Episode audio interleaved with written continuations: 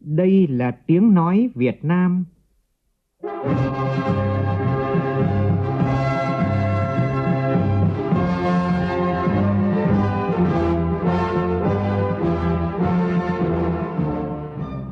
là tiếng nói Việt Nam, phát thanh từ Hà Nội, thủ đô nước Cộng hòa xã hội chủ nghĩa Việt Nam.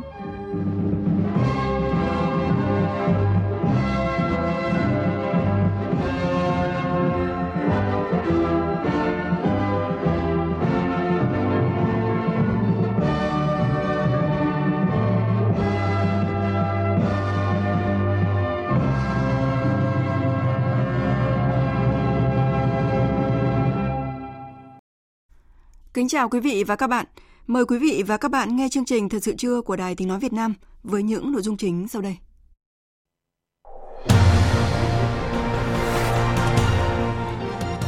Kinh tế Việt Nam năm nay tiếp tục đạt nhiều thành tựu khi GDP dự báo đạt 7,15% là mức tăng cao hơn dự báo 6,8% của chính phủ.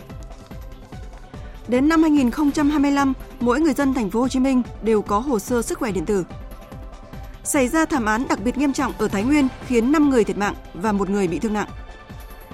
Bão Phan Phôn đã đi vào Biển Đông và trở thành cơn bão số 8 trong năm nay. Trong khi đó đã có ít nhất 16 người thiệt mạng sau khi cơn bão này đổ bộ vào miền Trung Philippines. Mỹ và Trung Quốc sẽ ký thỏa thuận kinh tế và thương mại giai đoạn 1 ngay trong tháng 12 này.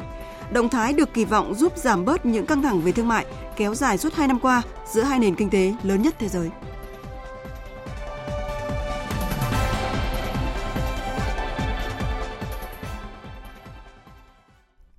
Bây giờ là nội dung chi tiết. Thưa quý vị và các bạn, lần đầu tiên Tổng hội Y học Việt Nam tổ chức lễ tôn vinh các trí thức tiêu biểu của Tổng hội. Sự kiện diễn ra vào sáng nay tại Hà Nội với sự tham gia của Phó Chủ tịch nước Đặng Thị Ngọc Thịnh. Phóng viên Văn Hải đưa tin.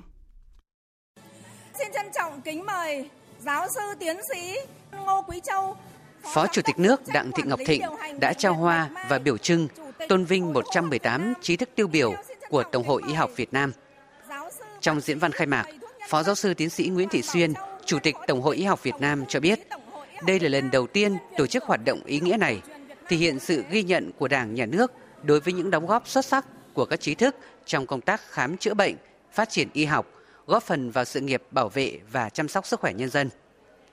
Phát biểu tại buổi lễ, giáo sư tiến sĩ khoa học Đặng Vũ Minh, Chủ tịch Liên hiệp các hội khoa học và kỹ thuật Việt Nam mong muốn những trí thức ngành y mãi mãi là tấm gương về sự gắn bó với đất nước, tận tụy với nghề nghiệp, là niềm tin, chỗ dựa tinh thần cho các thế hệ tiếp nối. Trước mắt tôi là 118 tấm gương của những người đã âm thầm cống hiến những năm tháng tốt đẹp nhất của đời mình cho một sự nghiệp cao cả và nhân đạo, đó là bảo vệ sức khỏe của nhân dân. Có những bác trong những năm kháng chiến đã lăn lộn trên khắp các chiến trường để cứu chữa cho đồng bào và chiến sĩ. Và có những bác trong những năm đất nước chúng ta còn gặp nhiều khó khăn. Các bác với trình độ chuyên môn và ngoại ngữ hoàn toàn có thể đi ra nước ngoài để tìm một cuộc sống đầy đủ hơn về vật chất. Sau các bác đã quyết định ở lại trong nước để chia sẻ số phận của mình với số phận của dân tộc. Những tâm gương như vậy thật đáng trân trọng và khâm phục. Sáng nay trên vùng biển đảo Gạc Ma, quần đảo Trường Sa, tỉnh Khánh Hòa, đoàn công tác tàu 561, Lữ đoàn 146, vùng 4 Hải quân đi làm nhiệm vụ và chúc Tết cán bộ, chiến sĩ, nhân dân đang công tác ở Trường Sa đã làm lễ tưởng niệm 64 cán bộ, chiến sĩ đã hy sinh tại vùng biển Gạc Ma. Tin của phóng viên Thanh Hiếu đi cùng đoàn gửi về từ Trường Sa. Trong không khí trang nghiêm, các thành viên trong đoàn đã thành kính dân hương hoa tưởng niệm 64 anh hùng liệt sĩ đã anh dũng chiến đấu hy sinh bảo vệ đảo Gạc Ma. Sau lễ tưởng niệm, các cán bộ chiến sĩ trên tàu 561 Hải quân đã thả hoa tươi và hàng trăm con hạt giấy tri ân các anh hùng liệt sĩ đã vĩnh viễn nằm lại nơi biển sâu. Ngày 14 tháng 3 năm 1988, Trung Quốc đã ngang nhiên và bất ngờ tấn công quân sự, bắn chìm và cháy ba tàu vận tải đến chiếm một số đảo của ta. Trong cuộc chiến không cân sức giữa lực lượng xây dựng đảo Gạc Ma với những tàu chiến nước ngoài có trang bị vũ khí hiện đại 64 cán bộ chiến sĩ Hải quân Việt Nam đã hy sinh để bảo vệ chủ quyền biển đảo, thêm lục địa thiêng liêng của Tổ quốc. Tại hội nghị triển khai một số giải pháp thúc đẩy sản xuất đảm bảo an toàn dịch bệnh trong chăn nuôi do Bộ Nông nghiệp và Phát triển Nông thôn tổ chức sáng nay ở Hà Nội, Bộ trưởng Bộ Nông nghiệp và Phát triển Nông thôn Nguyễn Xuân Cường khẳng định doanh nghiệp là hạt nhân dẫn dắt trong tái đàn chăn nuôi an toàn. Phóng viên Minh Long thông tin. Thống nhất chung về nhận định, các đại biểu cho rằng tái đàn an toàn đàn lợn trong thời điểm này không nên vội vàng, phải kiểm soát được nguy cơ dịch tả lợn châu Phi và xác suất rủi ro khi dịch tái phát. Tái đàn không chỉ đáp ứng nguồn cung cho tiêu dùng mà phải đảm bảo được an toàn dịch bệnh. Ông Đặng Văn Hiệp, tri cục trưởng tri cục chăn nuôi và thú y tỉnh Thanh Hóa cho biết, đến nay Thanh Hóa vẫn đảm bảo được nguồn cung trong tỉnh và một phần cung cấp cho các địa phương lân cận. Việc giá lợn đẩy cao thị trường chung mà người dân chăn nuôi nhỏ lẻ khi tái đàn tự phát không được cho phép chính quyền đã gây chiều hướng ngược lại. Đặc biệt là đối với bệnh dịch tả lợn châu Phi là chưa có thuốc vaccine điều trị. Nếu không kiểm soát tốt mà người dân tự phát tái đàn khi chưa được phép của chính quyền, dịch bệnh sẽ đến là nguy cơ là rất cao. Đòi hỏi là các cấp chính quyền, các ngành, các cấp, đặc biệt là cấp địa phương phải quản lý chặt chẽ công tác tái đàn, chỉ cho tái đàn đối với cơ sở, tổ chức cá nhân đủ điều kiện để chăn nuôi an toàn sinh học. Bộ trưởng Bộ Nông nghiệp và Phát triển Nông thôn Nguyễn Xuân Cường khẳng định, lúc này các doanh nghiệp lớn phải đảm bảo vai trò hạt nhân dẫn dắt. Trong tái đàn phải cung ứng những sản phẩm tốt nhất, đặc biệt là trong kỹ thuật về an toàn sinh học, phổ biến đến bà con chăn nuôi, những điểm vệ tinh của các công ty, kể cả những điểm mua giống của các doanh nghiệp. Với trách nhiệm hướng dẫn đó, phối hợp cùng với các cơ quan quản lý nhà nước ở địa điểm đó nguồn lợn thương phẩm ở khu vực này hiện nay rất là lớn. Vì vậy là anh phải có trách nhiệm đưa ra thị trường ở cái giá hợp lý tích cực nhất cùng với người dân bảo vệ thị trường lâu dài. chứ nếu mà cái giá cao quá thì nay mai nhu cầu thị trường người ta quay lưng lại với anh làm nào. Rồi là tất cả các cái dòng nhập tự phát ở các nước xung quanh nó vào, không kiểm soát được bệnh thì tác động đến chính bản thân chăn nuôi bền vững của anh. Là chúng tôi xác định là các doanh nghiệp lớn là hạt nhân, không chỉ cung ứng kỹ thuật, rồi là các điều kiện đảm bảo cho tái đàn, mà ngay việc anh mở rộng phát triển nhanh đàn là đành, nhưng cung ứng ra xã hội với một cái giá phù hợp tích cực nhất theo cái tinh thần quán triệt của thủ tướng và phó thủ tướng cũng như yêu cầu của bộ nông nghiệp Pháp luật kinh doanh còn nhiều điểm thiếu tính thống nhất, trồng chéo, khiến cho môi trường kinh doanh ở nước ta trở nên kém thuận lợi. Đây là thông tin được đưa ra tại hội thảo công bố báo cáo Dòng chảy pháp luật kinh doanh năm 2019. Sự kiện được tổ chức sáng nay tại Hà Nội do Phòng Thương mại và Công nghiệp Việt Nam tổ chức. Phóng viên Nguyễn Hằng đưa tin các thủ tục điều kiện quy định tại một số văn bản pháp luật hiện không thống nhất, trồng chéo lên nhau, đang khiến nhiều nhà đầu tư không biết nên thực hiện thủ tục nào trước, thủ tục nào sau hay có phải thực hiện thủ tục hay không. Do sự thiếu nhất quán về các văn bản pháp luật khiến cho quy định triển khai dự án kéo dài, thậm chí đình trệ, không thể triển khai, tăng chi phí về thời gian, tiền bạc và rủi ro đối với doanh nghiệp, từ đó làm cho môi trường kinh doanh trở nên kém thuận lợi. Chủ tịch Phòng Thương mại và Công nghiệp Việt Nam Vũ Tiến Lộc cho rằng tốc độ triển khai xây dựng các văn bản pháp luật liên tiếp trong năm 2019 không sôi động như năm 2018. Điều này đã ảnh hưởng đến tiến trình cải cách thủ tục cũng như đang tạo ra những bất cập không thuận lợi cho sự phát triển của cộng đồng doanh nghiệp. Do đó, ông Vũ Tiến Lộc kỳ vọng năm 2020 với cái việc đặt trọng tâm vào giải quyết 20 năm điểm trồng chéo của các hệ thống pháp luật có liên quan và sửa đổi đồng bộ từ pháp luật đến nghị định đến thông tư thì chúng ta sẽ lấy lại được cái đà cải cách mạnh mẽ của thủ tục hành chính của năm 2016 hay là năm 2018 và bằng cách đó thì cải thiện được cái môi trường kinh doanh đầu tư của nước ta trong cái bảng xếp hạng của các cái tổ chức quốc tế cũng như là mang lại cái sự hài lòng của người dân và doanh nghiệp và điều quan trọng nhất là khơi dậy được cái nguồn vốn đầu tư còn đang rất lớn kể cả khu vực tư, khu vực công và cái khu vực đầu tư nước ngoài. Từ ngày 1 tháng 1 năm 2020, giá đất tại thành phố Hà Nội sẽ tăng phổ biến khoảng 15%.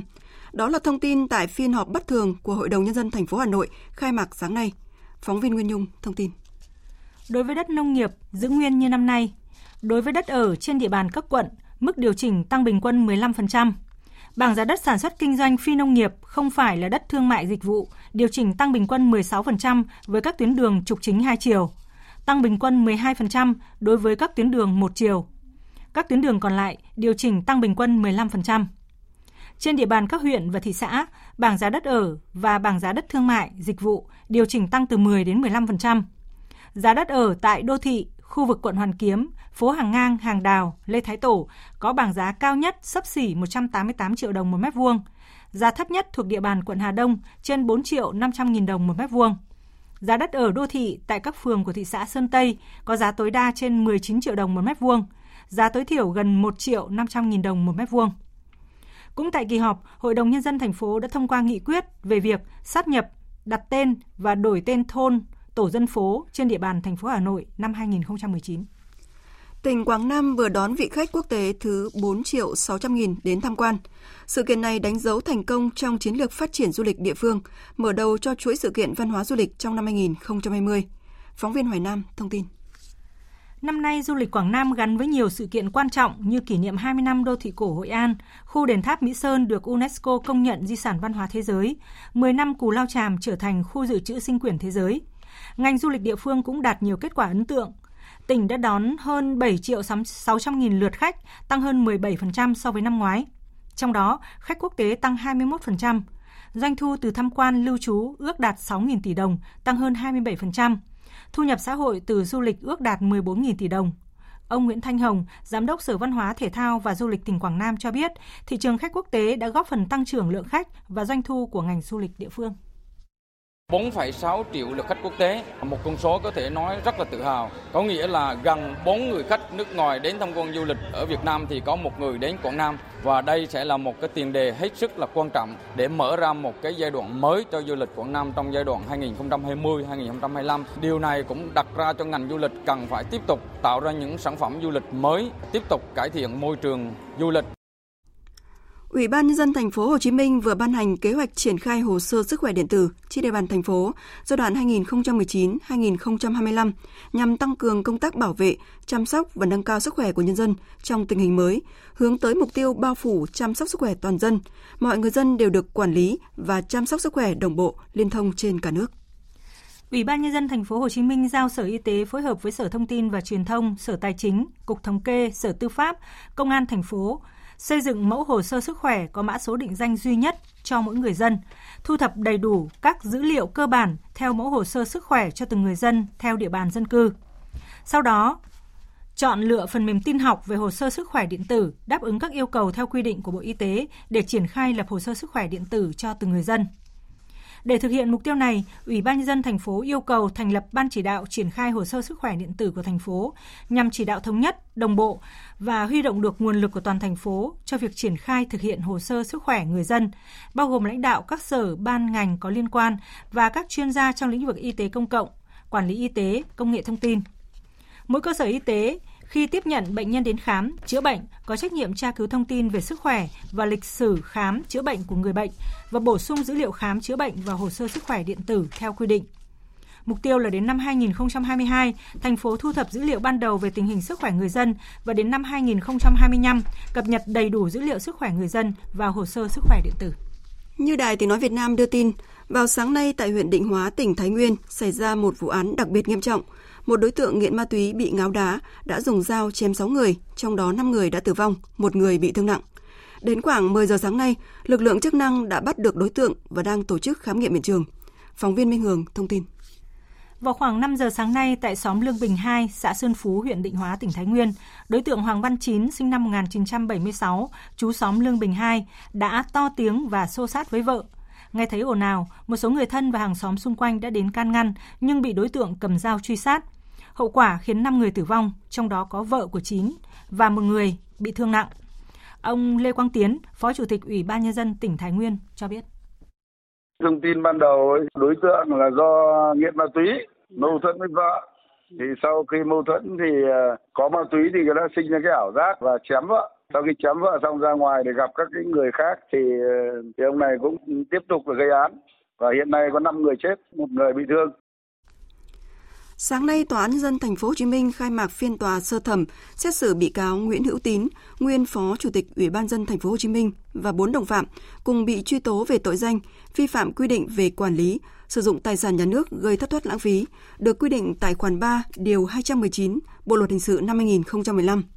Ông Nguyễn Hữu Tín được xác định là đã bút phê cho các sở chuyên trách làm thủ tục giao đất vàng cho Phan Văn Anh Vũ, gây thiệt hại đặc biệt lớn cho nhà nước Tin của phóng viên Đài Tiếng nói Việt Nam thường trú tại thành phố Hồ Chí Minh. Hầu tòa cùng ông Nguyễn Hữu Tín còn có các bị cáo Đào Anh Kiệt, nguyên giám đốc Sở Tài nguyên và Môi trường, Trương Văn Út, nguyên phó trưởng phòng quản lý đất thuộc Sở Tài nguyên và Môi trường, Lê Văn Thanh, nguyên phó tránh văn phòng Ủy ban nhân dân thành phố Hồ Chí Minh và Nguyễn Thanh Trương, nguyên trưởng phòng đô thị, văn phòng Ủy ban nhân dân thành phố Hồ Chí Minh. Các bị cáo bị đưa ra xét xử về hành vi thực hiện các thủ tục bán nhà cho thuê đất, chuyển mục đích sử dụng đất tại khu đất vàng số 15 Thi Sách, quận 1 cho công ty cổ phần xây dựng Bắc Nam 79, không thông qua đấu giá.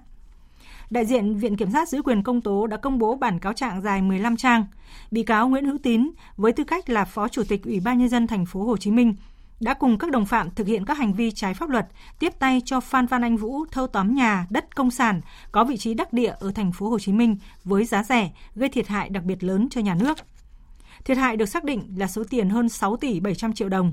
Công ty cổ phần xây dựng Bắc Nam 79 của Phan Văn Anh Vũ được hỗ trợ trái pháp luật và số tiền hơn 800 tỷ đồng giá trị quyền sử dụng đất và nhà nước chưa thu được. Đồng thời, hành vi vi phạm của các bị cáo tạo điều kiện cho Phan Văn Anh Vũ và các đối tác xây dựng công trình cao 18 tầng tại vị trí vừa nêu, bán và cho thuê cho 114 khách hàng trong và ngoài nước, thu hơn 1.000 tỷ đồng. Phiên tòa dự kiến diễn ra trong 3 ngày, từ hôm nay đến ngày 30 tháng 12. Tiếp theo là tin bão trên Biển Đông, cơn bão số 8. Vào lúc 10 giờ hôm nay, vị trí tâm bão ở vào khoảng 13,3 độ Vĩ Bắc, 118,3 độ Kinh Đông, cách đảo Song Tử Tây khoảng 470 km về phía Đông Đông Bắc. Sức gió mạnh nhất ở vùng gần tâm bão mạnh cấp 12, tức là từ 115 đến 135 km một giờ, giật cấp 14. Dự báo trong 24 giờ tới, bão di chuyển theo hướng Tây Tây Bắc, mỗi giờ đi được khoảng 10 km. Đến 10 giờ ngày mai, vị trí tâm bão ở vào khoảng 14,2 độ Vĩ Bắc, 116,3 độ Kinh Đông, cách đảo sông Tử Tây khoảng 360 km về phía Đông Bắc.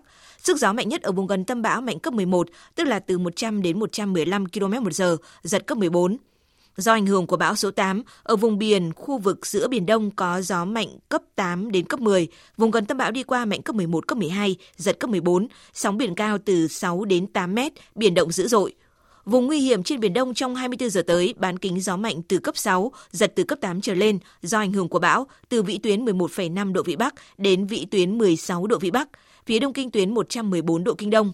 Trong 24 đến 48 giờ tiếp theo, bão di chuyển theo hướng Tây Tây Bắc, mỗi giờ đi được khoảng 10 km. Đến 10 giờ ngày 28 tháng 12, vị trí tâm bão ở vào khoảng 14,5 độ Vĩ Bắc, 113,8 độ Kinh Đông, cách đảo sông Tử Tây khoảng 350 km về phía Bắc. Sức gió mạnh nhất ở vùng gần tâm bão mạnh cấp 9, cấp 10, tức là từ 75 đến 100 km một giờ, giật cấp 12. Trong 48 đến 72 giờ tiếp theo, bão di chuyển theo hướng Tây Tây Bắc, mỗi giờ đi được khoảng 10 km và suy yếu thành áp thấp nhiệt đới. Đến 10 giờ ngày 29 tháng 12, vị trí tâm áp thấp nhiệt đới ở vào khoảng 15,2 độ Vĩ Bắc, 111,5 độ Kinh Đông, cách quần đảo Hoàng Sa khoảng 150 km về phía Nam. Sức gió mạnh nhất vùng gần tâm áp thấp nhiệt đới mạnh cấp 7, tức là từ 50 đến 60 km một giờ, giật cấp 9. Cấp độ rủi ro thiên tai do bão cấp 3. Thưa quý vị, như vậy là bão Phan Phôn đã chính thức đi vào Biển Đông và trở thành cơn bão số 8 trong năm nay. Tại cuộc họp ứng phó bão vào sáng nay, ông Nguyễn Trường Sơn, Phó Tránh Văn phòng Ban Chỉ đạo Trung ương về phòng chống thiên tai, Phó Tổng cục trưởng Tổng cục Phòng chống thiên tai, Bộ Nông nghiệp và Phát triển nông thôn cho biết, bão số 8 di chuyển chậm theo hướng Tây Tây Bắc, song cường độ bão mạnh, Do vậy, Trung tâm Khí tượng Thủy văn Quốc gia cần tăng cường theo dõi sát diễn biến của bão, cung cấp kịp thời những bản tin dự báo, cảnh báo, phục vụ công tác chỉ đạo, tuyên truyền ứng phó. Ông Nguyễn Trường Sơn cũng đề nghị Bộ Tư lệnh Bộ đội Biên phòng tiếp tục phối hợp với Tổng cục Thủy sản, thông báo hướng dẫn cho chủ tàu, thuyền trưởng các tàu đang nằm ở khu vực giữa Biển Đông biết hướng diễn biến của bão để chủ động phòng tránh, di chuyển vào vị trí an toàn. Bên cạnh đó cần kiểm soát chặt chẽ việc tàu ra khơi tại các tỉnh thành phố ven biển – sau khi bão tan thì gió mùa đông bắc lại tăng cường. Do vậy, tránh tư tưởng chủ quan đối với ngư dân vùng ven biển. Và theo thông tin mới nhất, tính đến sáng nay đã có ít nhất 16 người thiệt mạng sau khi cơn bão Phan Phôn đổ bộ vào miền Trung Philippines vào đúng ngày Giáng sinh. Các nạn nhân chủ yếu tập trung tại các tỉnh Leyte, Iloilo và Capit. Tình trạng mất điện trên diện rộng đã xảy ra tại hầu hết các khu vực này. Giới chức Philippines ước tính khoảng 16.000 người đã phải qua đêm tại những nơi trú ẩn khi cơn bão Phan Phôn mang theo gió lớn làm tốc mái nhiều ngôi nhà, trường học, trung tâm thương mại và tòa nhà công quyền. Hàng nghìn người đã bị mắc kẹt tại các bến cảng trong ngày Giáng sinh sau khi dịch vụ tàu thuyền tạm ngừng hoạt động từ tối 23 tháng 12 do có gió lớn. Tiếp theo sẽ là một số thông tin thời tiết có phần tổng hợp của biên tập viên Bùi Chuyên. Gió mùa Đông Bắc đang về và bão Phan Phôn vào Biển Đông thành bão số 8. Hai hiện tượng thời tiết này gặp nhau sẽ khiến bão số 8 suy yếu dần thành áp thấp nhiệt đới vào ngày 29 tháng 12. Và do ảnh hưởng của bão, Ở vùng biển khu vực giữa Biển Đông có gió bão mạnh cấp 8 đến cấp 10, vùng gần tâm bão đi qua mạnh cấp 11, cấp 12, giật cấp 14, sóng biển cao từ 6 đến 8 mét, biển động dữ dội.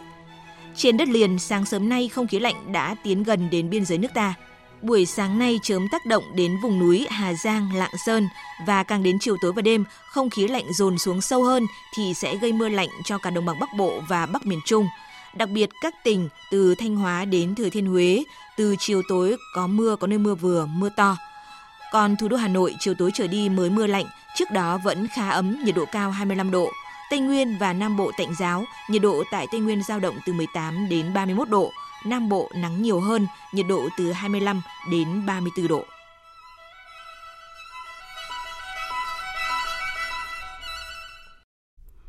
Chương trình tiếp tục với phần tin thế giới. Mỹ và Trung Quốc đã đạt được thỏa thuận kinh tế và thương mại giai đoạn 1 ngay trước khi kết thúc năm 2019. Động thái này được kỳ vọng nhằm giảm bớt những căng thẳng về thương mại kéo dài suốt 2 năm qua giữa hai nền kinh tế lớn nhất thế giới. Biên tập viên Anh Tuấn tổng hợp thông tin. Hôm qua, Tổng thống Mỹ Donald Trump thông báo ông và Chủ tịch Trung Quốc Tập Cận Bình sẽ tổ chức lễ ký thỏa thuận thương mại giai đoạn 1 Mỹ-Trung đạt được trong tháng này. Chúng tôi sẽ có lệnh ký kết. Mỹ và Trung Quốc muốn ký nhanh thỏa thuận vì điều này nằm trong mong muốn của cả hai bên. Thỏa thuận đã xong và hiện đang trong khâu dịch thuật. Sau đó, tại buổi họp báo tại thủ đô Bắc Kinh, người phát ngôn Bộ Ngoại giao Trung Quốc Cảnh Sảng cho biết. Vấn đề ký kết thỏa thuận thương mại giai đoạn 1, tôi có thể nói rằng các đội cố vấn kinh tế và thương mại của cả hai bên đang liên lạc chặt chẽ để sắp xếp cụ thể cho việc ký thỏa thuận và những công việc tiếp theo. Trong khuôn khổ thỏa thuận, Mỹ sẽ hoãn vô thời hạn kế hoạch áp thuế bổ sung lên 160 tỷ đô la hàng hóa nhập khẩu từ Trung Quốc, đồng thời giảm thuế được áp lên 120 tỷ đô la hàng hóa Trung Quốc từ mức 15% xuống còn 7,5%. Tuy nhiên, mức thuế 25% được áp lên 250 tỷ đô la hàng hóa Trung Quốc sẽ vẫn được giữ nguyên. Đổi lại, Trung Quốc cam kết mua thêm ít nhất 200 tỷ đô la hàng hóa và dịch vụ từ Mỹ trong 2 năm tới. Con số này trong năm 2017 là 190 tỷ đô la. Ngoài ra, Trung Quốc cam kết mua thêm 32 tỷ đô la nông sản trong 2 năm tới, so với mức 24 tỷ đô la trong năm 2017. Ngoài ra, Trung Quốc mua thêm 5 tỷ đô la nông sản Mỹ mỗi năm. Tuy nhiên, theo trang Bloomberg, thỏa thuận giai đoạn 1 vẫn chưa giải quyết được nhiều vấn đề cốt lõi, bao gồm yêu cầu của Mỹ về việc Trung Quốc cắt giảm trợ cấp cho doanh nghiệp nhà nước. Mỹ cho biết các cuộc đàm phán trong tương lai cũng sẽ tập trung vào thương mại điện tử, nội địa hóa dữ liệu và tấn công mạng.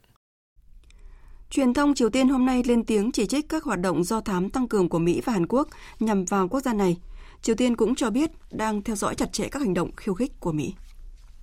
Mỹ và Hàn Quốc được đặt trong tình trạng báo động cao trong những ngày gần đây do lo ngại Triều Tiên có thể tiến hành một vụ thử tên lửa đạn đạo liên lục địa để phản ứng với các cuộc đàm phán hạt nhân với Mỹ đang bị đình trệ.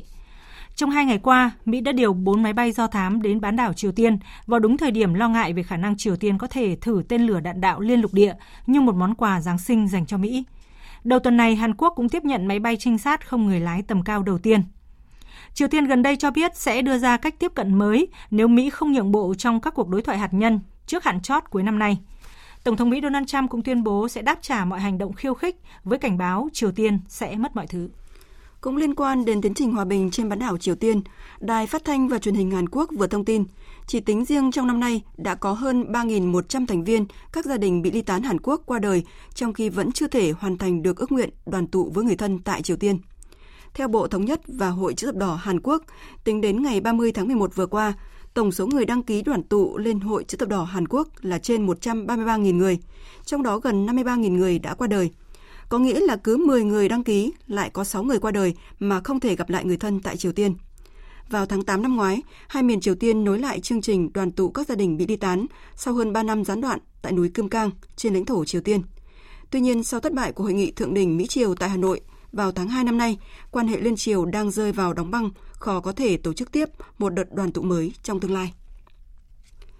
Thổ Nhĩ Kỳ và chính phủ Libya vừa được quốc tế công nhận đã ký thỏa thuận hợp tác an ninh quân sự và thỏa thuận phân định quyền tài phán trên biển giữa hai nước. Động thái này ngay lập tức vấp phải sự phản đối của nhiều nước, đặc biệt là Hy Lạp, Israel, Ai Cập và kéo theo nguy cơ một cuộc tranh chấp tài nguyên ở địa Trung Hải. Tổng hợp của biên tập viên Trần Nga. thỏa thuận về phân định quyền tài phán trên biển sẽ cho phép Thổ Nhĩ Kỳ tiếp cận vùng kinh tế còn đang tranh chấp ở phía đông của biển Địa Trung Hải. Thỏa thuận nhằm tạo ra vùng đặc quyền kinh tế từ bờ biển phía nam Địa Trung Hải của Thổ Nhĩ Kỳ đến bờ biển đông bắc của Libya. Theo đó, Thổ Nhĩ Kỳ và Libya có thể tiến hành các hoạt động thăm dò chung khí đốt tự nhiên ở phía đông Địa Trung Hải, cho phép Thổ Nhĩ Kỳ thực hiện khoan thăm dò ở thềm lục địa của Libya với sự cho phép của Libya.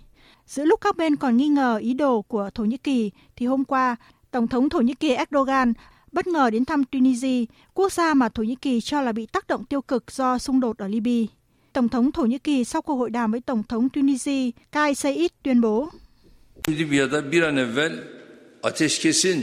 Chúng tôi đã thảo luận những bước đi mà chúng tôi có thể thực hiện, cũng như các cơ hội có thể hợp tác nhằm thiết lập lệnh ngừng bắn tại Libya càng sớm càng tốt và quay trở lại tiến trình chính trị. Giới quan sát cho rằng Thổ Nhĩ Kỳ đã bắn một mũi tên tới nhiều đích bởi nó ngăn cản các dự án hợp tác khai thác khí đốt ở Đông Địa Trung Hải mà ship Hy Lạp, Israel, Ai Cập đang nỗ lực thực hiện, đồng thời đặt ra hàng rào đối với dự án đường ống kết nối từ Israel và ship tới đảo Crete của Hy Lạp và tới châu Âu. Bởi lẽ đường ống từ 7 đến 9 tỷ đô la này bắt buộc phải đi qua vùng đặc quyền kinh tế Thổ Nhĩ Kỳ Libya. Thổ Nhĩ Kỳ thành công khi phát đi thông điệp rằng nước này không thể bị phớt lờ ở Đông Địa Trung Hải, bởi Thổ Nhĩ Kỳ không chỉ là quốc gia lớn sản xuất khí đốt mà còn là quốc gia trung chuyển. Vùng lòng chảo Đông Địa Trung Hải ước tính có khối lượng khí đốt trị giá 700 tỷ đô la. Tuy nhiên, để khai thác, lắp đặt đường ống cho xuất khẩu đang là bài toán khó cho các nước trong khu vực và thỏa thuận Libya Thổ Nhĩ Kỳ là thêm một rào cản cho các nỗ lực đó. Thời sự tiếng nói Việt Nam Thông tin nhanh Bình luận sâu Tương tác đa chiều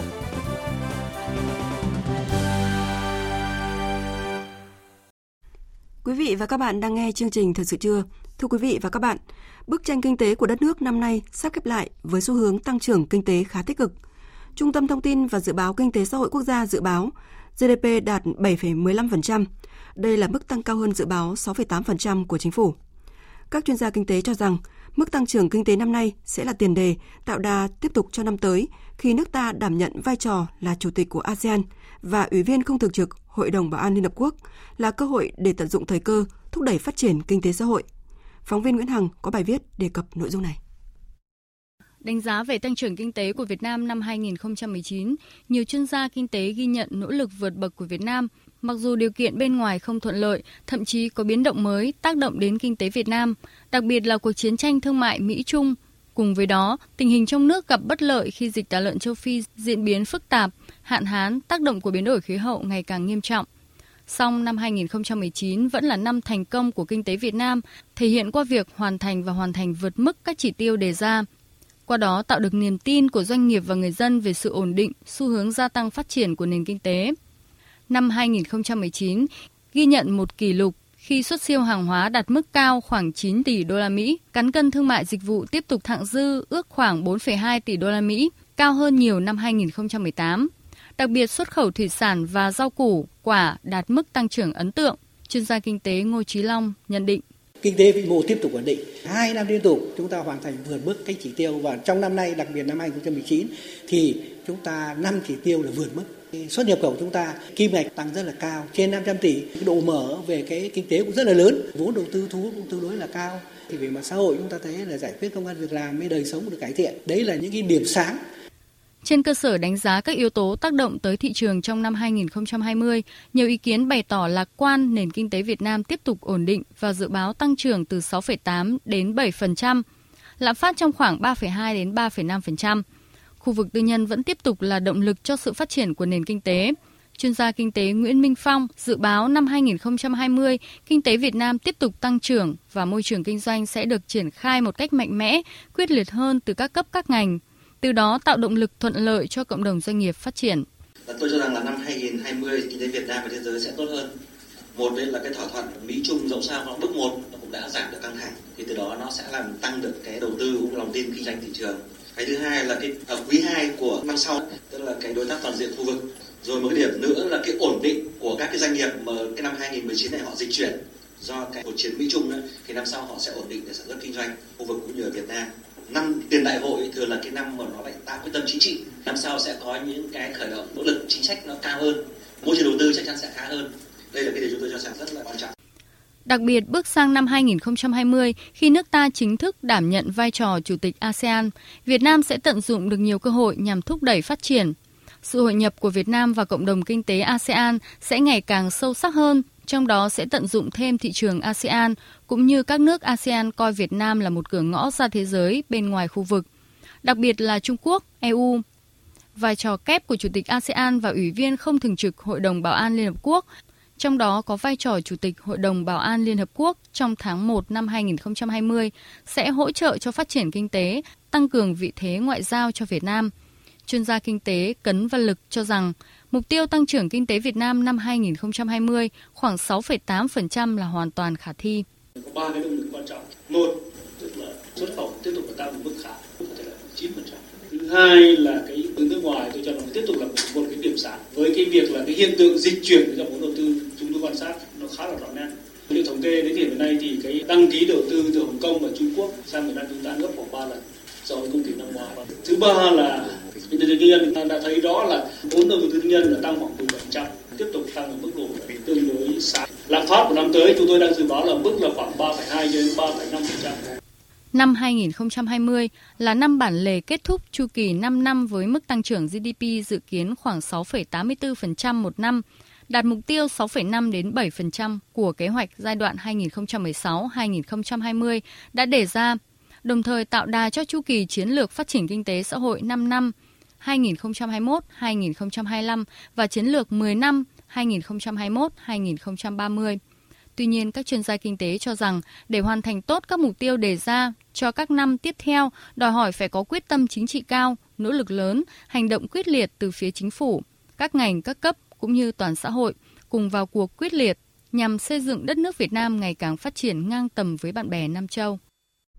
Phóng viên Đài tiếng nói Việt Nam vừa có bài nhìn lại những thành tựu kinh tế Việt Nam 2019 và những triển vọng cho những năm tới. Quý vị và các bạn đang nghe chương trình Thật sự trưa của Đài tiếng nói Việt Nam. Chương trình tiếp tục với những nội dung đáng chú ý sau đây.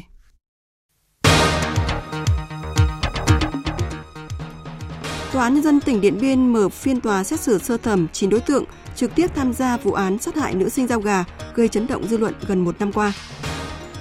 Ăn cắn nóc, 6 người ở tỉnh Quảng Nam bị ngộ độc phải nhập viện cấp cứu. Tỷ phú Bloomberg chi 120 triệu đô la Mỹ cho hoạt động tranh cử Tổng thống Mỹ.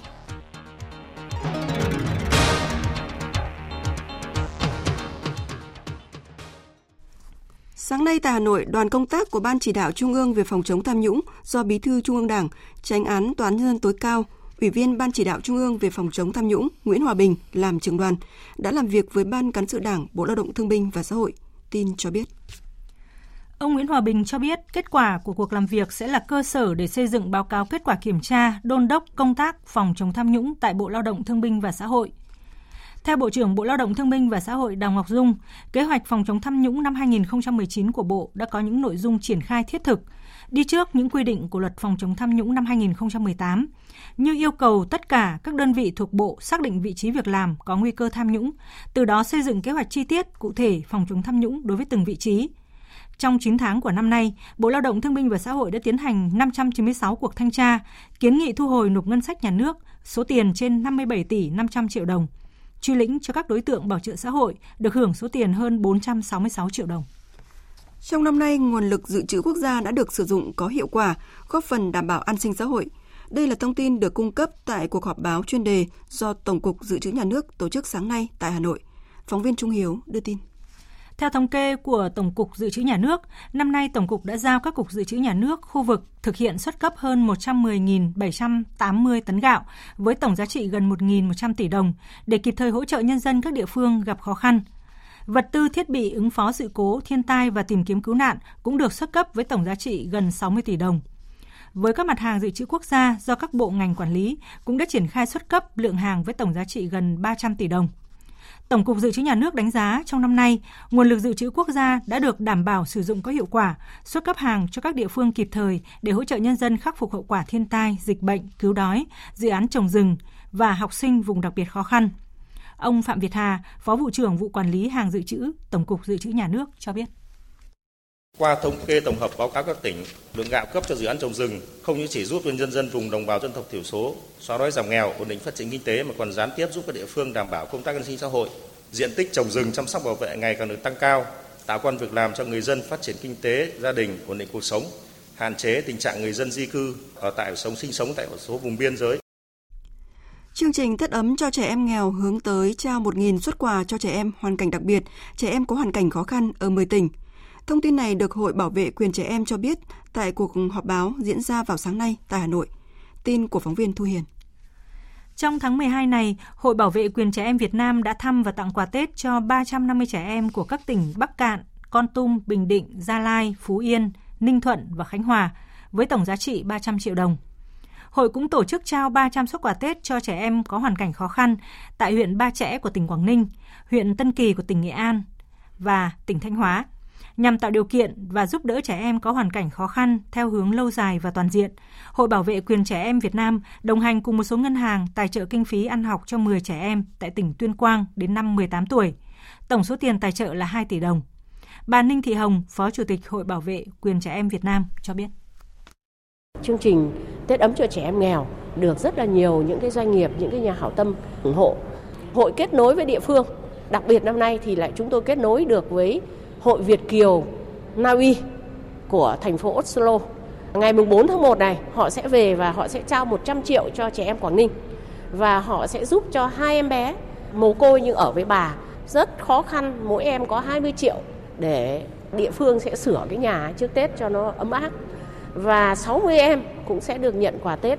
Sức lan tỏa cái chương trình Tết ấm này ngày càng rộng. Thưa quý vị và các bạn, năm nay là một dấu mốc đáng nhớ của thành phố Hạ Long, thủ phủ tỉnh Quảng Ninh. Những bước tiến mạnh mẽ về kinh tế xã hội, diện mạo thay đổi từng ngày cũng như một không gian phát triển mới đang mở ra trước mắt. Hạ Long đã và đang và sẽ giữ vững vai trò là động lực cho Quảng Ninh và cả khu vực Đông Bắc. Trường Giang, phóng viên Đài Tiếng nói Việt Nam, thường trú tại khu vực Đông Bắc có bài viết Hạ Long, vị thế mới của thành phố bên bờ di sản. Mời quý vị và các bạn cùng nghe. Chạy xe trên đường bao biển dài hơn 4 km dọc khu du lịch Bãi Cháy, qua cây cầu nối đôi bờ cửa lục đến con đường uốn quanh núi Bài Thơ, gia đình chị Mai Hồng Liên không khỏi trầm trồ bởi sự đổi thay của thành phố bên bờ vịnh. Hạ Long thay đổi rất là nhiều, rất là đẹp và hiện đại. Chỉ cần đi hết trục đường bao biển này thôi ấy, thì mình có thể đến tất cả những cái điểm đặc biệt của Hạ Long, ví dụ như là bãi tắm, hồ bãi cháy này, khu núi Bài Thơ, khu trung tâm ờ, thương mại mua sắm, bảo tàng, cung cá heo thì là mình có thể thấy luôn là những cái cảnh hoàng hôn này, mà trời lên mà khi đấy là tàu qua ngay sát đường bao biển luôn, rất là thơ mộng. Nếu từng mang tiếng phố biển mà chẳng được ngắm biển, này Hạ Long đã có những con đường nối tiếp nhau bao quanh thành phố đẹp như tranh. Những con đường nội đô được chỉnh trang, những công viên hoa xanh mướt, phố thị khoác áo mới, hiện đại và đồng bộ hơn thành phố đã mạnh tay hơn trong việc bảo vệ môi trường di sản khi phong trào ngừng sử dụng đồ nhựa dùng một lần trên vịnh đã giúp giảm hàng tấn rác trôi nổi, nâng cao ý thức cho cộng đồng. Anh Gareth Miller, du khách đến từ Mỹ vui mừng. Tôi rất vui vì Vịnh Hạ Long đã có quy định loại bỏ rác nhựa, tránh ảnh hưởng đến đại dương. Nhiều điểm du lịch nổi tiếng thế giới đã làm để di sản của các bạn được bền vững thì cần phải có sự thay đổi lâu dài. Giờ đây, Hạ Long đang đứng trước một vận hội mới thành phố sẽ trở thành đô thị trực thuộc tỉnh lớn nhất cả nước sau khi sắp nhập nguyên trạng huyện Hoành Bồ kể cận. Bước ngoặt này xuất phát từ đòi hỏi thực tế phải mở rộng không gian phát triển khi mà Hạ Long đang khoác chiếc áo quá chật và những nguy cơ từ lấp biển phá đổi hiện hữu. Ông Đặng Huy Hậu, Phó Chủ tịch Ủy ban Nhân dân tỉnh Quảng Ninh cho biết, việc sáp nhập là sự kiện có tính chất lịch sử đối với tỉnh Quảng Ninh. À, trong năm vừa qua, cái đô thị của Hạ Long này phát triển rất là nhanh à, và cái dư địa cho phát triển thành phố Hạ Long thì gặp rất nhiều khó khăn. Các dự án lớn đến với lại Quảng Ninh đến Hạ Long gần như là cũng đã hết vị trí đất có thể xây dựng những cơ sở hạ tầng. Và trong khi đó thì Hoành Bồ lại sát với lại thành phố Hạ Long, tài nguyên thiên nhiên, con người cũng rất là đa dạng. Đây cũng là một cái tiềm năng rất lớn của Hoành Bồ để phát triển. Thì cái việc hai đơn vị này hòa quyện làm một thành một đơn vị hành chính thì cơ hội phát triển cho cả cái vùng này sẽ rộng hơn.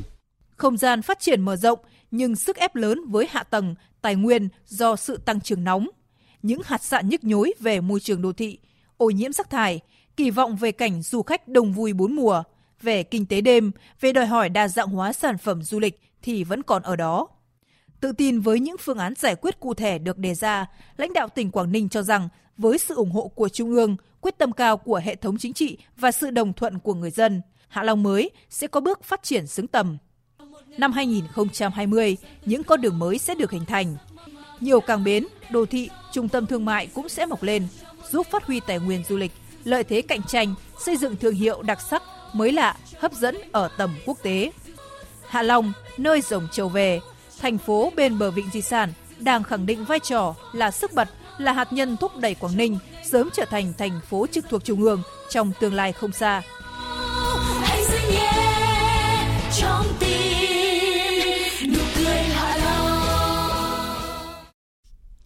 Phóng viên Vũ Lợi đưa tin, tình hình dịch cúm mùa trên người trên địa bàn tỉnh Điện Biên có nhiều diễn biến phức tạp. Toàn tỉnh đã ghi nhận 288 trường hợp nghi mắc cúm phải vào bệnh viện để khám và điều trị. Bác sĩ Nguyễn Quang Ngọc, Phó Giám đốc Trung tâm Kiểm soát Bệnh tật tỉnh Điện Biên cho biết, các trường hợp mắc cúm chủ yếu là tại thành phố Điện Biên Phủ và huyện Điện Biên, với lứa tuổi hay mắc là từ 1 đến 4 tuổi. Lãnh đạo Bệnh viện Đa khoa Trung ương tỉnh Quảng Nam xác nhận có 6 ca ngộ độc cá nóc vừa nhập viện, trong đó có một ca nguy kịch, một ca đang thở máy, một số bệnh nhân có biểu hiện rối loạn nhịp tim. Sự việc xảy ra vào tối qua, sau phiên biển trở về, ông Đồng Trinh Hoa ở thôn Tuyết Diêm 2, xã Bình Thuận, huyện Sơn Tịnh, tỉnh Quảng Ngãi đã tổ chức ăn uống tại gia đình. Trong bữa ăn có món cá nóc mú do các ngư dân đi biển mang về. Sau bữa ăn, 6 người có biểu hiện bị ngộ độc nên đã được đưa đi cấp cứu tại Bệnh viện Đa khoa Trung ương tỉnh Quảng Nam. Sáng nay tại sân vận động thành phố Điện Biên Phủ, Tòa án nhân dân tỉnh Điện Biên mở phiên tòa sơ thẩm xét xử lưu động Vì Văn Toán và đồng phạm trong vụ án nữ sinh đi giao gà bị sát hại dịp Tết Nguyên đán kỷ hợi 2019 tại tỉnh Điện Biên. Đây là vụ án đặc biệt nghiêm trọng gây chấn động dư luận trong suốt gần một năm qua. Tin của phóng viên Đài Tiếng nói Việt Nam thường trú tại khu vực Tây Bắc. Vụ án có 9 bị can, 6 trong tổng số 9 bị can bị truy tố với tội danh giết người, một số bị can bị truy tố tội hiếp dâm, bắt cóc nhằm chiếm đoạt tài sản. Theo kết luận điều tra, khoảng 18 giờ ngày 4 tháng 2 năm 2019, tức là ngày 30 Tết Nguyên đán kỷ hợi, Bùi Văn Công, Vương Văn Hùng, Phạm Văn Nhiệm, Lường Văn Lả, Lường Văn Hùng đã cùng nhau dùng phương tiện nguy hiểm bắt cóc Cao Mỹ Duyên nhằm chiếm đoạt tài sản của Trần Thị Hiền, là mẹ của Cao Mỹ Duyên, theo yêu cầu của Vì Văn Toán. Ngay sau khi thực hiện hành vi dùng vũ lực bắt cóc Duyên, Bùi Văn Công và Vương Văn Hùng đã chiếm đoạt tài sản có tổng giá trị hơn 10 triệu đồng của Duyên. Trong quá trình bắt giữ Cao Mỹ Duyên tại nhà Bùi Văn Công ở đội 11, xã Thanh Nưa, huyện Điện Biên, tỉnh Điện Biên từ ngày 4 đến ngày 6 tháng 2 năm 2019, Bùi Văn Công, Phạm Văn Nhiệm, Lường Văn Lả, Lường Văn Hùng, Phạm Văn Dũng đã nhiều lần thực hiện hành vi hiếp dâm Cao Mỹ Duyên. Vương Văn Hùng, Cầm Văn Trương đã cùng các bị can khác thực hiện một lần hành vi hiếp dâm Cao Mỹ Duyên Nhằm che giấu hành vi phạm tội, các bị can Vì Văn Toán, Bùi Văn Công, Phạm Văn Nhiệm, Lường Văn Lả, Lường Văn Hùng, Vương Văn Hùng đã cùng nhau sát hại Cao Mỹ Duyên. Trước đó, ngày 27 tháng 11 vừa qua, Tòa án Nhân dân tỉnh Điện Biên cũng đã tuyên án Vì Văn Toán chịu mức án trung thân vì tội mua bán trái phép chất ma túy và 7 năm tù vì tội chứa chấp sử dụng trái phép chất ma túy. Lương Văn Hùng chịu mức án trung thân vì tội mua bán trái phép chất ma túy Bùi Văn Công chịu mức án 20 năm tù vì tội mua bán trái phép chất ma túy. Các đối tượng này bị truy tố và đưa ra xét xử do đã thực hiện hành vi mua bán trái phép chất ma túy. Trong vụ án này còn có Trần Thị Hiền là mẹ của nữ sinh Cao Mỹ Duyên cũng bị kết án 20 năm tù do buôn bán trái phép chất ma túy. Vì Thị Thu là vợ của Vì Văn Toán bị kết án trung thân vì tội mua bán trái phép chất ma túy. Theo dự kiến, phiên xét xử này sẽ diễn ra trong 3 ngày. Từ ngày 16 tháng 12 đến ngày 29 tháng này, Hội sách cũ Hà Nội tổ chức Hội sách tháng 12 tại sân Trung tâm Thương mại Trương Định, số 461 Trương Định, quận Hoàng Mai, Hà Nội. Hội sách lần này mang đến cho độc giả nhiều đầu sách thú vị, có cả sách cũ và mới, thuộc đủ mọi lĩnh vực, trong đó giá sách cũ chỉ từ 5.000 đồng, còn sách mới giảm giá đến 70%.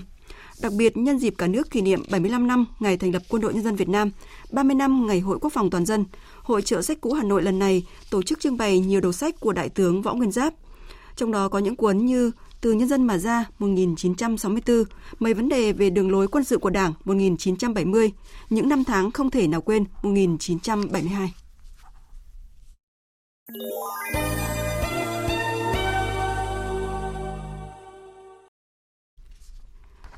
120 triệu đô la Mỹ là khoản tiền mà cựu thị trường New York Mỹ Michael Bloomberg, ứng cử viên của Đảng Dân Chủ, đã chi mạnh cho hoạt động quảng cáo tranh cử trên truyền hình và các nền tảng kỹ thuật số. Ông Bloomberg đã bỏ ra số tiền này trong khoảng 3 tuần, bắt đầu từ cuối tháng 11 và khoản tiền này nhiều hơn 2 lần so với tổng số tiền chi cho quảng cáo mà các ứng cử viên không phải là tỷ phú của Đảng Dân Chủ đã mở hầu bao trong năm nay. Bộ Ngoại giao Mexico hôm nay lên tiếng phản đối hành động quấy rối và đe dọa các nhân viên ngoại giao của nước này tại đại sứ quán ở Bolivia. Bộ này cho biết đã đề nghị phái bộ ngoại giao của Bolivia tại Mexico cần quan tâm, đồng thời kêu gọi một cuộc họp báo về vấn đề này trong ngày hôm nay. Cục Thủy lợi Hoàng gia Thái Lan thông báo đập nước Ubon Ratana, một trong những nguồn nước chính ở vùng Đông Bắc, đã giảm xuống mức cực kỳ thấp, đồng thời cảnh báo khẩn cấp việc sử dụng hạn chế nguồn nước này. Khoảng 250 người đã trở thành người vô gia cư vào Giáng sinh sau một vụ hỏa hoạn xảy ra tại một tòa nhà 3 tầng cung cấp nơi ở tạm cho người có hoàn cảnh khó khăn tại trung tâm ở thành phố Minneapolis, bang Minnesota của Mỹ vào lúc dạng sáng hôm qua. Hiện chưa có báo cáo người thiệt mạng hoặc bị thương trong vụ cháy này. Giới chức thành phố cho biết ba người đã bị thương nhẹ, đã phải nhập viện để kiểm tra và một số người bị ngạt khói. Hiện chưa rõ nguyên nhân gây ra vụ hỏa hoạn này. Vừa rồi là một số thông tin thời sự quốc tế. Chương trình thời sự trưa tiếp tục với trang tin đầu tư tài chính và chuyên mục thể thao. Trang tin đầu tư tài chính. Các biên tập viên Thu Trang và Thành Trung xin kính chào quý vị và các bạn. Thưa quý vị và các bạn, giá vàng hôm nay ngày 26 tháng 12 ghi nhận sự tăng bứt phá ở hầu hết các thương hiệu, trong đó có doanh nghiệp điều chỉnh giá vàng tăng cao nhất tới 260.000 đồng một lượng ở chiều mua vào và 280.000 đồng một lượng ở chiều bán ra. Vào lúc 11 giờ trưa nay, công ty vàng bạc đá quý Sài Gòn niêm yết giá vàng SJC ở mức mua vào là 41 triệu 830.000 đồng một lượng và bán ra là 42 triệu 120.000 đồng một lượng. Giá vàng miếng vàng dòng Thăng Long được công ty vàng bạc đá quý Bảo Tín Minh Châu niêm yết ở mức mua vào là 42 triệu 100 nghìn đồng một lượng và bán ra là 42 triệu 460 nghìn đồng một lượng. Tại hội nghị tổng kết công tác năm 2019 và triển khai nhiệm vụ năm 2020 của Tập đoàn Điện lực Việt Nam EVN, đại diện của EVN cho biết tổng doanh thu toàn tập đoàn năm 2019 ước đạt 393.230 tỷ đồng, tăng 14% so với năm 2018. Trong đó, Doanh thu bán điện là 387.675 tỷ đồng, tăng 16%. Lợi nhuận công ty mẹ EVN ước đạt 950 tỷ đồng. Tất cả các tổng công ty đều có lợi nhuận đạt kế hoạch. Dù Trung Quốc hay Nhật Bản đang không ngừng gia tăng nguồn vốn đầu tư vào Việt Nam trong bối cảnh thương chiến Mỹ-Trung căng thẳng suốt một năm qua, nhưng tính đến tháng 12, Hàn Quốc mới là nhà đầu tư lớn nhất tại Việt Nam với tổng vốn đăng ký là 7,9 tỷ đô la Mỹ, tăng gần 10% so với cùng kỳ năm ngoái. Một đặc điểm nổi bật năm nay là dòng vốn FDI chủ yếu tập trung vào các ngành sản xuất, chế biến, chế tạo với tổng vốn đăng ký là 24,6 tỷ đô la Mỹ, trong khi đó bất động sản chiếm tới 3,9 tỷ đô la Mỹ. Trên sàn giao dịch chứng khoán, lúc 11 giờ trưa nay, VN Index đạt 961,41 điểm, tăng nhẹ 0,05 điểm so với thời điểm chốt phiên chiều qua. Trên sàn HNX, chỉ số giảm 0,51% ở mức 102,37 điểm. Upcom Index không có nhiều biến động, đang ở mức 55,61 điểm. Ứng dụng ngân hàng ví Việt của ngân hàng Bưu điện Liên Việt vừa ra mắt dịch vụ mua vé tàu online trước dịp Tết Nguyên đán canh tí, sẵn sàng đáp ứng nhu cầu của các khách hàng có thể đặt mua vé ở bất cứ đâu, bất cứ thời gian nào trong ngày. Khách hàng chỉ cần vào app Ví Việt, chọn chức năng mua vé tàu, thanh toán tiền vé trích từ tiền trong tài khoản Ví Việt và có ngay thông tin số vé của mình. Đây là dịch vụ mới của ngân hàng Bưu điện Liên Việt nhằm gia tăng trải nghiệm, giúp khách hàng có cuộc sống tiện ích hơn. Đầu tư tài chính biến cơ hội thành hiện thực. Đầu tư tài chính biến cơ hội thành hiện thực. Thưa quý vị và các bạn, thị trường bất động sản nước ta trong năm 2019 chứng kiến nhiều biến động. Nếu như giá bất động sản tại Hà Nội đang đi ngang thì tại thị trường thành phố Hồ Chí Minh, dù nguồn cung không dồi dào nhưng giá bất động sản đã có sự tăng nhẹ. Theo nhận định của các chuyên gia, diễn biến này sẽ còn tiếp tục trong những tháng đầu năm 2020. Phân tích của phóng viên Thành Trung. Nhận định về xu thế thị trường, nhiều chuyên gia cho rằng bước sang năm 2020, lượng cung có thể cải thiện so với năm 2019 nhưng các sản phẩm bất động sản không phong phú như những năm trước. Đối với các nhà đầu tư, tiếp tục có sự thận trọng. Chỉ những dự án tốt, đáp ứng được yêu cầu về thanh khoản cao, vị trí tốt và giá sản phẩm phù hợp thì mới nằm trong tầm ngắm của các nhà đầu tư.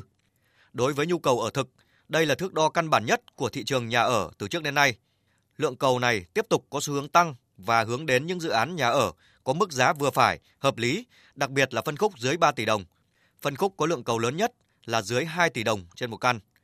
Ông Nguyễn Quốc Anh, Phó Tổng Giám đốc kênh thông tin bất động sản.com cho biết. Thứ nhất là lượng quan tâm chung cư tốt, thứ hai là mức giá chung cư của thành phố Hồ Chí Minh tăng trưởng giữa quý 3 và quý 2 đâu đó là khoảng độ gần 3%. Giữa quý 3 năm nay với quý 3 năm 2018 tăng trưởng tầm 11% về giá bán chung cư. Như vậy chung cư ở đây là lượng hàng ra nhiều cộng với giá tốt thì nó sẽ làm kích thích cái nhu cầu mua chung cư trong thời điểm cuối năm, tức là quý 4 2019.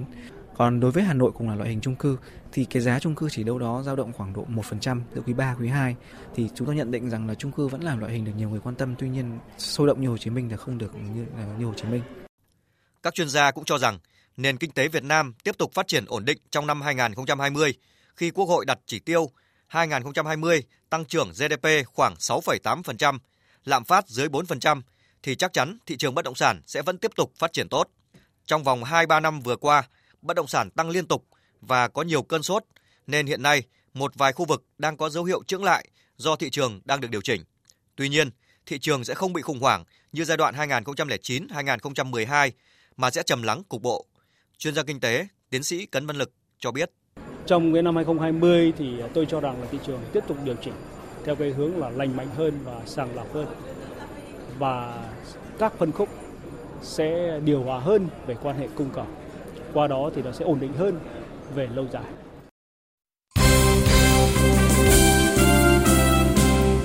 Thưa quý vị và các bạn, sáng nay tại Hà Nội, Tổng cục Thể dục Thể thao tổ chức hội nghị tổng kết công tác năm 2019 và triển khai phương hướng nhiệm vụ năm 2020. Trong năm qua, các vận động viên đã giành tổng số 587 huy chương vàng, 428 huy chương bạc và 468 huy chương đồng tại các giải quốc tế. Đặc biệt tại SEA Games 30, các tuyển thủ đã giành 98 huy chương vàng, để giữ vị trí thứ hai toàn đoàn. Riêng các đội tuyển thể thao đi bằng nguồn kinh phí xã hội hóa đạt được 18 huy chương vàng. Sang năm 2020, một trong những nhiệm vụ trọng tâm của ngành là tiếp tục chuẩn bị lực lượng tham dự Thế vận hội Olympic, Paralympic tại Nhật Bản với mục tiêu phấn đấu có 20 vận động viên tham dự Olympic, 10 đến 12 vận động viên tham dự Paralympic. Chiều qua, đội tuyển bóng đá U23 Việt Nam có buổi tập đầu tiên trên sân thống nhất Thành phố Hồ Chí Minh sau khi trở về từ Hàn Quốc nhằm chuẩn bị cho vòng chung kết U23 châu Á 2020. Chia sẻ với giới truyền thông, huấn luyện viên Park Hang-seo cho biết, khoảng thời gian này ông chủ yếu cho các học trò tập luyện hồi phục.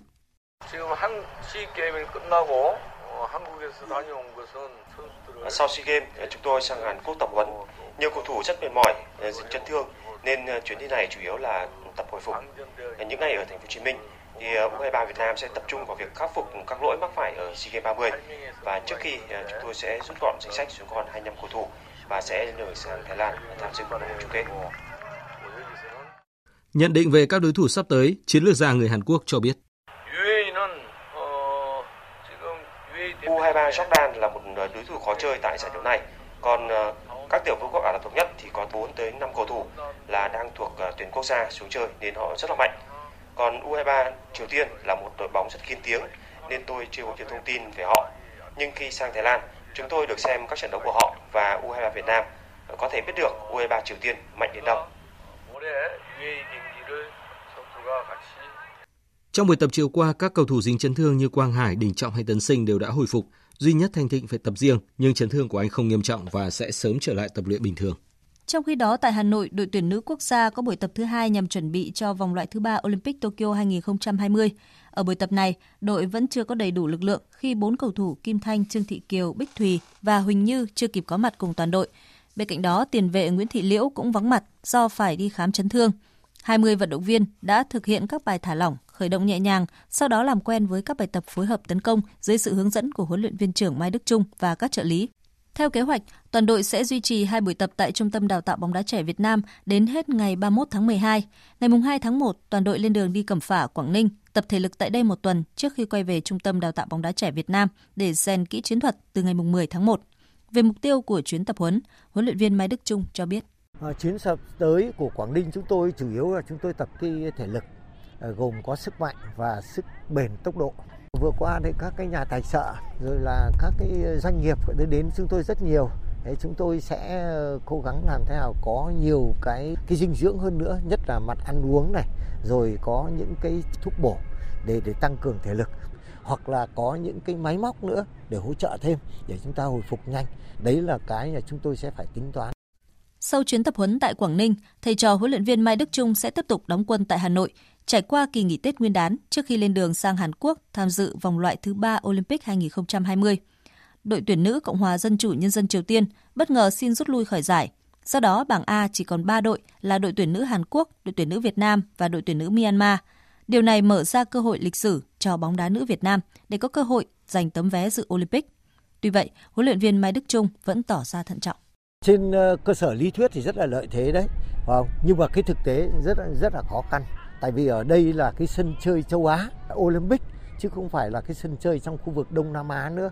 Chúng ta cần phải phấn đấu, cần phải tập luyện, cần phải trao dồi những cái kỹ chiến thuật hơn nữa nhất là mặt thể lực. Chúng ta đã tầm vóc chúng ta đã thấp bé rồi mà chúng ta không bồi dưỡng vào đấy là những cái tầm những cái cái cái thể lực thật tốt để chúng ta thực hiện được. Hoặc chúng ta thi đấu với những cái đối tượng mà sức mạnh tốc độ hơn chúng ta thì rất là khó khăn. Cho nên là chúng ta phải trao dồi lại tất cả những cái cái cái cái chuẩn bị tới đây để chúng ta ờ, thi đấu Vòng 2 giải bóng chuyền vô địch quốc gia 2019 khởi tranh vào hôm qua tại Bạc Liêu và Long An. Chủ nhà VTV Bình Điền Long An vắng mặt Trần Thị Thanh Thúy, nhưng với lối chơi gắn kết chắc chắn đã dễ dàng đánh bại tiền Ông Thanh Hóa với tỷ số 3-0. Kinh Bắc Bắc Ninh với sự tăng cường thêm một vài vị trí chủ chốt trước vòng 2 giải vô địch quốc gia cũng đã có chiến thắng 3-0 trước Kinh Phà Quảng Ninh, mở ra cơ hội lớn vào bán kết. Đội nữ thông tin liên việt Postbank với sự trở lại của Linh Chi cũng có chiến thắng dễ dàng trước Hóa chất Đức Gia Hà Nội với tỷ số 3-0. Dự báo thời tiết Trung tâm Dự báo Khí tượng Thủy văn Quốc gia cho biết, không khí lạnh hiện đã tiến áp sát đến các tỉnh biên giới phía Bắc nước ta và chiều và tối nay sẽ ảnh hưởng đến các tỉnh Bắc Bộ và Bắc Trung Bộ. Các tỉnh từ Thanh Hóa đến Thừa Thiên Huế, một vài nơi có nơi mưa vừa, mưa to. Còn về à, bão số 8 thì trưa nay cách đảo song Tử Tây khoảng 470 km về phía đông với sức gió mạnh nhất vùng gần tâm bão mạnh cấp 12, giật cấp 14 và dự báo bão số 8 sẽ di chuyển theo hướng Tây Tây Bắc, mỗi giờ đi được khoảng 10 km.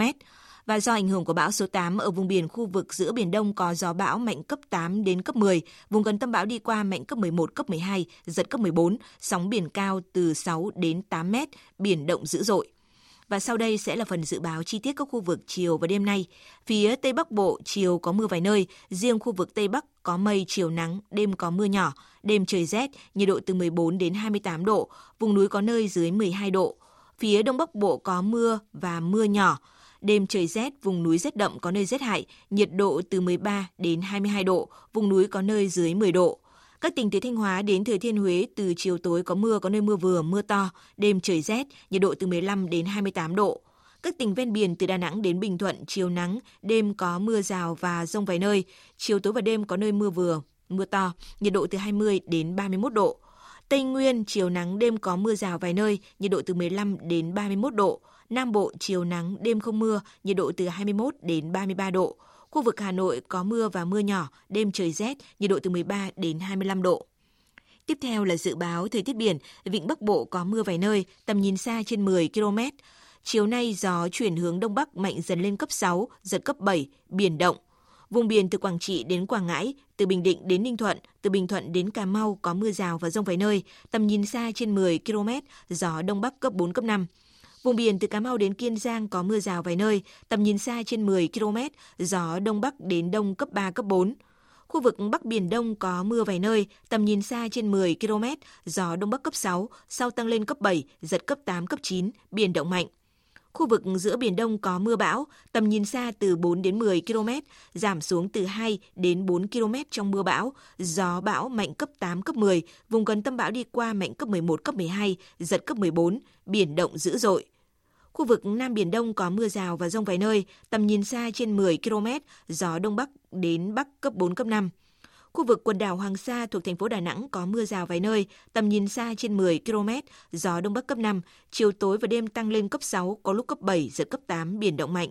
Khu vực quần đảo Trường Sa thuộc tỉnh Khánh Hòa có mưa rào và rông vài nơi, tầm nhìn xa trên 10 km, gió Đông Bắc cấp 4, cấp 5. Vịnh Thái Lan có mưa rào và rông vài nơi, tầm nhìn xa trên 10 km, gió nhẹ.